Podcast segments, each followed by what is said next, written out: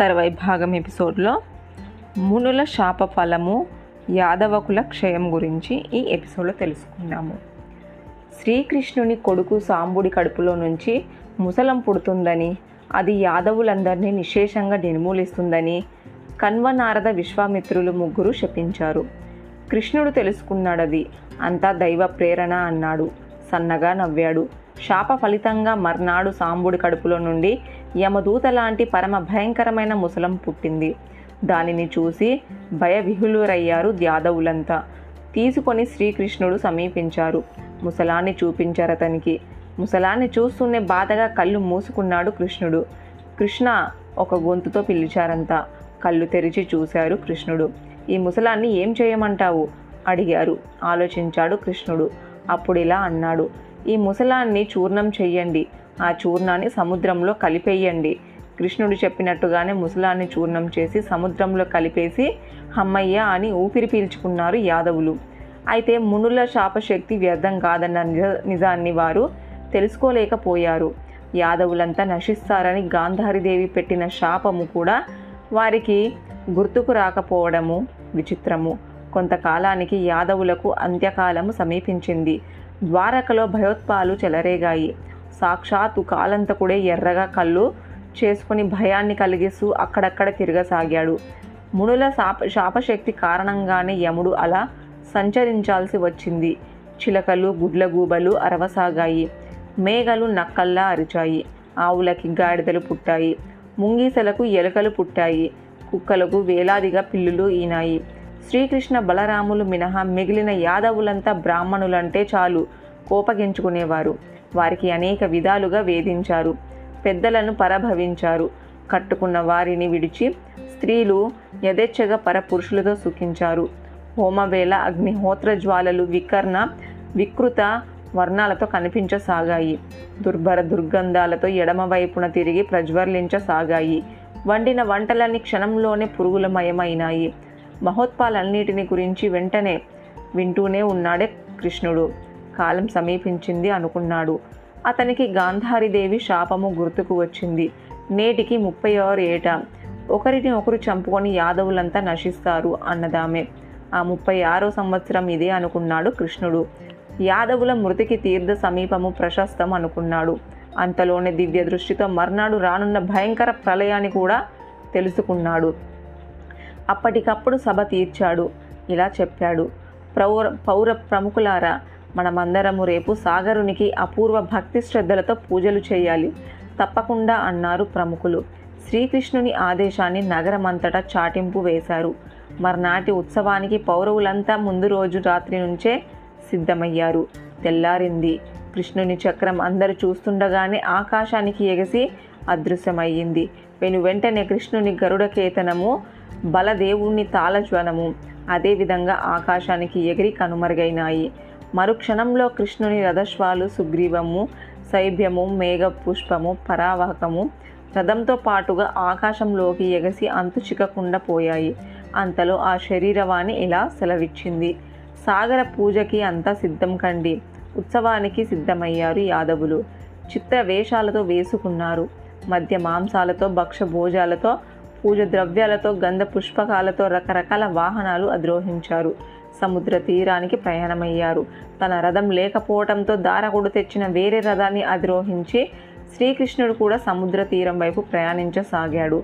బలరాముడు కూడా సముద్ర తీరానికి ప్రయాణమయ్యాడు. యాదవ స్త్రీలంతా సర్వంగా సుందరంగా అలంకరించుకొని పల్లకిలో ప్రయాణమయ్యారు. అంతా సముద్ర తీరానికి చేరుకున్నారు. శ్రీకృష్ణుని సమీపించారు ఉద్ధవుడు. అరణ్యంలో తపస్సు చేసుకోవాలనుకుంటున్నాను. అనుజ్ఞ ఇస్తే సెలవు తీసుకుంటాను అని ప్రార్థించాడు. ఎలాంటి ప్రతి సమాధానాన్ని ఇయ్యలేదు కృష్ణుడు. బలరాముడు కూడా అదే విషయాన్ని ప్రస్తావించాడు. తాను కూడా అరణ్యంలో తపస్సు చేసుకుంటానని అనుజ్ఞ ఇయ్యమని అడిగాడు. సమాధానము ఇవ్వలేదు. ఎలాంటి సమాధానం ఇయ్య ఇయ్యలేదు కృష్ణుడు. కాకపోతే అంగీకార సూచనంగా చేతులు జోడించాడు నమస్కరించాడు. ఉద్ధవుడు బలరాముడు అరణ్యంలోకి ప్రవేశించారు. చాలా దూరం కలిసి ప్రయాణించారిద్దరు. ఒక చెట్టు నీడ చేరుకోగానే తాను అక్కడ విశ్రమిస్తున్నట్టుగా చెప్పాడు బలరాముడు. ఉండిపోయాడక్కడ. అతన్ని విడిచి ముందుకు వెళ్ళిపోయాడు ఉద్ధవుడు బ్రాహ్మణుల కోసము పంచభక్ష పరమాన్నాలు సిద్ధం చేశారు యాదవ స్త్రీలు. వారు వద్దు వద్దు అన్న వినక వాటిని కోతులకు కొండముచ్చులకు సమర్పించారు యాదవ పురుషులు. మిగిలిన వాటికి సముద్రునికి నైవేద్యంగా అర్పించారు. ఎంగిలి నైవేద్యం కూడదన్నా వినలేదెవ్వరు. అంతలోనే అందరికీ మద్యం సేవించాలనిపించింది. కృష్ణుని ముందరే విపరీతంగా మద్యాన్ని సేవించారంతా. మద్యాన్ని సేవిస్తూ నృత్యాలు చేశారు. సాత్యకి కృతావర్మ గదుడు ప్రద్యుమ్నుడు మితిమీరి మద్యాన్ని స్వీకరించారు. దాంతో పొందికలేని మాటలతో వికటహాసాలతో వెర్రెత్తిపోయారు. కృతావర్మని కోపంగా చూశాడు సాత్యకి. కల్లెర్ర చేశారు. పక్కనున్న ప్రద్యుమ్నుని భుజాన్ని చరిచి అంతలోనే పగలబడి నవ్వి ఇలా అన్నాడు. చావులాంటి నిద్రలో ఉన్నాడు ఇప్పుడు. నీ జాతి నీచుడు కూడా శత్రువుని చంపడు. అలాంటిది రాకుమారుడై ఉండి మనవాడు మన కృతావర్మ మంచి నిద్రలో ఉన్న వాళ్ళని చంపాడు. వీడు వీరుడా? కాదు కాదా? ఇప్పుడు ఆ ముచ్చటెందుకు? అయిందేదో అయిపోయింది. జరిగిన దానికి అప్పుడంతా కృతావర్మని నిందించారు కదా. అభిమానదులకు ఆ మాత్రము శిక్ష చాలు. పద అన్నాడు ప్రద్యుమ్నుడు. సాత్యకిని ఎక్కువ తక్కువలు మాట్లాడవద్దన్నట్టుగా పక్కకి తీసుకుపోయాడు. వారించారతన్ని కృతావర్మ. సాత్యకిని తినేస్తున్నట్టుగా చూశాడు. ఇలా అన్నాడు నిజమే నేను తప్పే చేశాను. నువ్వేం చేశావు? అర్జునుడు చేతులు ఖండిస్తే అదే అదనుగా సోమదత్తుని కుమారుడు శిరసు ఖండించావు నువ్వు. నువ్వు వీరుడివా? సాత్యకి కృతావర్మలు మాట మాట అనుకోవడానికి కృష్ణుడు గమనించాడు. వద్దని ఇద్దరిని హెచ్చరించాడు. వినకపోతే అరిచి మరీ చెప్పాడు. అయినా తగ్గలేదు సాత్యకి. నీకు తెలియనిది ఏముంది కృష్ణ? ఈ కృతావర్మ తమ్ముడు శతధ్వనుడు శమంతకమణి కోసము పాపము సత్రజిత్తున్నే చంపాడు అన్నాడు. ఆ మాట విన్నది సత్యభామ. గతాన్ని గుర్తు చేసుకుంది కన్నీళ్ళు పెట్టుకుంది. సత్యభామ దుఃఖించడాన్ని కృష్ణుడు చూడలేకపోయాడు. సాత్యకిని కోపంగా చూశాడు. తనని కృష్ణుడు ఎలా కోపంగా చూడటంతో కృతావర్మ మీద కసిని పెంచుకున్నాడు సాత్యకి. ఇలా అన్నాడు. అర్ధరాత్రి వేళ అశ్వత్థామ సహకారంతో ఉప పాండవులని దుష్టదుమ్యుణ్ణి అతని తమ్ముణ్ణి చంపిన ఈ నీచుడు బ్రతికి ఉండడానికి వీల్లేదు. చావాల్సిందే. కత్తిని దూశాడు సాత్యకి. కృతావర్మ శిరస్సును ఖండించాడు. భోజ సైన్యం అది చూసి సాత్యకి మీద దాడి చేసింది. వారితో పోరాడసాగాడు సాత్యకి. కృష్ణుడు కూడా ఎంత వారించినా వినిపించుకోలేదు అతను. రుక్మిణి కుమారుడు ప్రద్యమ్నుడు కూడా సాత్యకి తోడయ్యాడు. ఇద్దరు వీరులతో ఓ పెద్ద సైన్యం తలపడడాన్ని తట్టుకోలేకపోయింది యాదవ సైన్యం. భోజ సైన్యం మీద తిరగబడింది. ఇరు సైన్యాలు ఒకరినొకరు ఖండించుకుంటే చూస్తూ నిల్చున్నాడు కృష్ణుడు. తటస్థ వైఖరి అవలంబించాడు. ఆయుధాలన్నీ విరిగిపోయాయి. ఎవరి చేతిలోని ఏ ఒక్క ఆయుధము లేదు.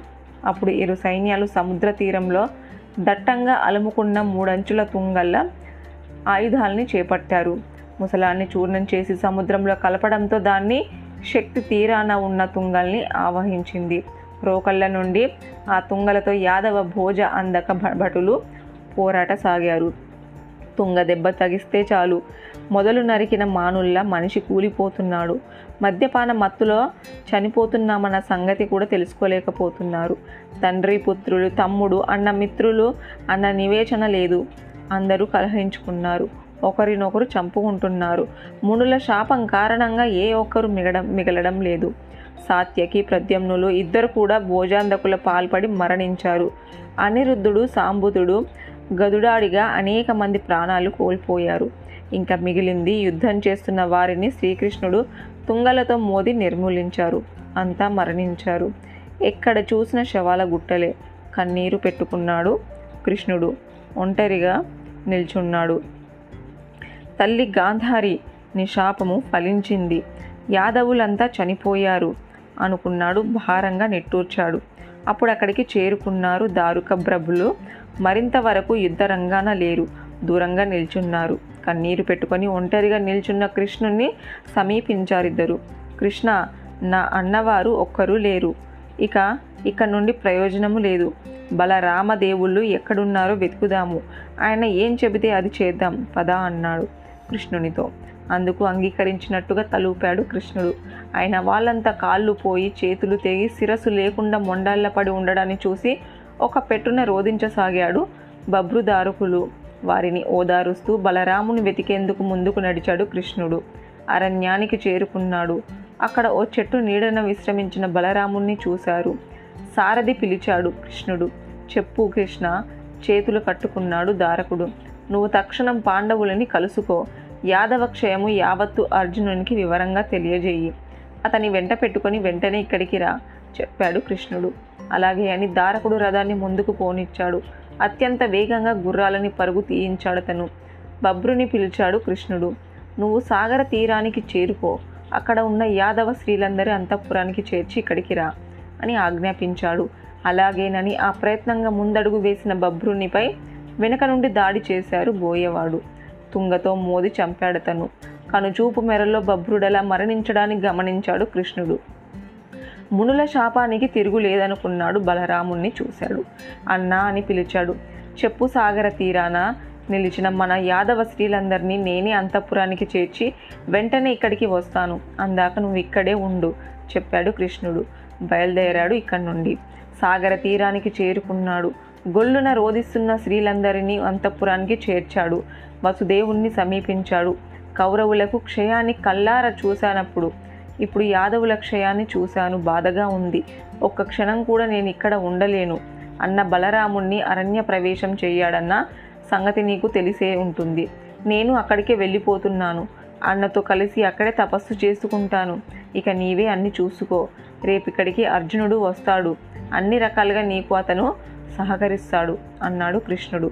వసుదేవుని పాదాలని కళ్ళకద్దుకున్నాడు నోట మాట లేదు వసుదేవునికి. కన్నీరు కారుస్తూ కూర్చొని ఉన్నాడతను. అలా అతన్ని చూసి అంతఃపుర కాంతలు గుళ్ళు గుళ్ళున విలపించారు. శ్రీకృష్ణుడు అరణ్య ప్రవేశం చేయబోతున్నాడని తెలిసి మరింతగా రోధించారు. ఊరుకోండి రేపిక్కడికి అర్జునుడు వస్తున్నాడు. మీ అందరి యోగక్షేమాలు అతను చూసుకుంటాడు. శాంతించండి చెప్పాడు కృష్ణుడు. బయలుదేరాడు అక్కడి నుంచి. అరణ్యానికి చేరుకున్నాడు. అన్న బలరాముణ్ణి పలకరించాడు. తర్వాయి భాగం నెక్స్ట్ ఎపిసోడ్లో తెలుసుకుందాము.